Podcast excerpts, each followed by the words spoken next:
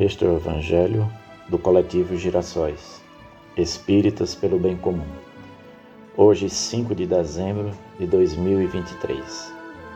No dia de hoje, as nossas vibrações dedicamos a todos os trabalhadores da última hora. Estamos estudando o Evangelho segundo o Espiritismo de forma sequencial. Hoje, no capítulo 28, Coletânea de Preces Espíritas, tópico 4: Preces pelos que já não são da terra, por alguém que acaba de morrer. Item 61. Vamos passar a leitura de O Evangelho segundo o Espiritismo.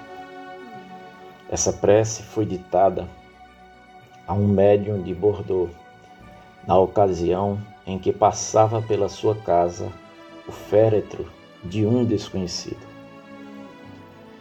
Senhor onipotente, que a tua misericórdia se estenda sobre os nossos irmãos que acabam de deixar a terra.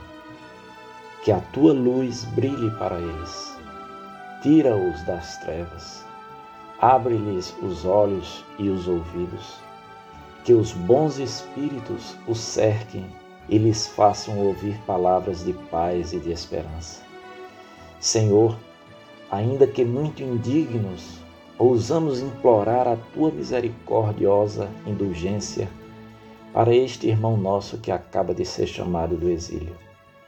Faze que o seu regresso seja o do filho pródigo. Esquece, ó meu Deus, as faltas que haja cometido, para te lembrares somente do bem que haja praticado. Imutável é a tua justiça, nós o sabemos mas imenso é o teu amor. Suplicamos-te que abrandes aquela na fonte de bondade que emana do teu seio. Brilha a luz para os teus olhos, irmãos que vêm de deixar a terra. Que os bons espíritos de ti se aproximem, te cerquem e ajudem a romper as cadeias terrenas. Compreende e vê a grandeza do nosso Senhor Submete-te sem queixumes à sua justiça, porém não desesperes nunca da sua misericórdia. Irmão, que um sério retrospecto do teu passado te abra as portas do futuro, fazendo-te perceber as faltas que deixas para trás e o trabalho cuja execução te incumbe para as reparares. Que Deus te perdoe e que os bons espíritos te amparem e animem. Por ti orarão os teus irmãos da terra e pedem que por eles ores. Bom, meus irmãos, a, a leitura do Evangelho de hoje fica a indicação de quanto é importante orarmos pelos nossos irmãos desencarnados. E o interessante dessa prece registrada por Allan Kardec, na coletânea de preces espíritas, que é uma prece por um desencarnado desconhecido. Ou seja, devemos orar pelos desencarnados e até por aqueles que não conhecemos pessoalmente. A prece é de autoria de um espírito e passou para Kardec pela via mediúnica. Essa prece nos leva a uma reflexão muito importante e nos indica que podemos auxiliar, podemos exercitar a caridade ao orarmos pelos desencarnados em geral. Os relatos dos espíritos na literatura espírita são cheios de exemplos, onde os espíritos dizem o quanto são beneficiados por um pensamento bom emitido por nós por uma boa lembrança ou por uma prece. Espíritos ainda naquele estágio de reequilíbrio, recém-chegados ao mundo espiritual, chegam a usar expressões semelhantes a essa. As suas preces foram um bálsamo para o meu espírito. Os bons espíritos nos ensinam que quando oramos por alguém, produzimos movimentamos, direcionamos boas energias para aquela pessoa.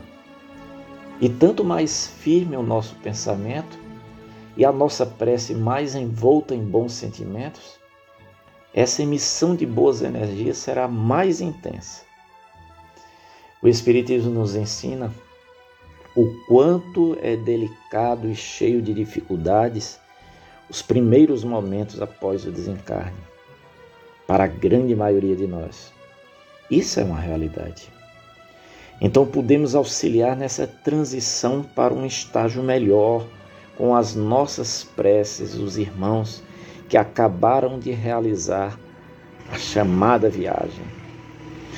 Ficamos aqui também avaliando o quanto em inúmeras ocasiões do nosso dia a dia podemos aplicar o ensinamento é, de hoje. Quantas vezes na agitação das nossas grandes cidades, seja nos acidentes de trânsito, como nos tristes episódios de violência urbana, nos deparamos com irmãos desencarnados nas vias públicas. Nessas ocasiões, vamos substituir a vã curiosidade ou os comentários negativos relativos àquele irmão desencarnado por uma prece em seu benefício. Como nos ensina o Evangelho da noite de hoje, a nossa iniciativa positiva poderá ser de extrema valia para aquele espírito. Os bons espíritos que estão realizando os primeiros socorros para aquele recém-desencarnado encontrará em nós um apoio fundamental para a realização da sua tarefa. Nesse mesmo raciocínio, podemos orar por todos os que nos chegam ao conhecimento o seu desencarne mesmo que não tenhamos um contato pessoal e estejamos distantes fisicamente. Podemos orar por aquela pessoa famosa que desencarnou, por aquele que os meios de comunicação noticiaram seu retorno à verdadeira vida. Enfim, podemos e devemos orar por todos. Que Deus nos abençoe.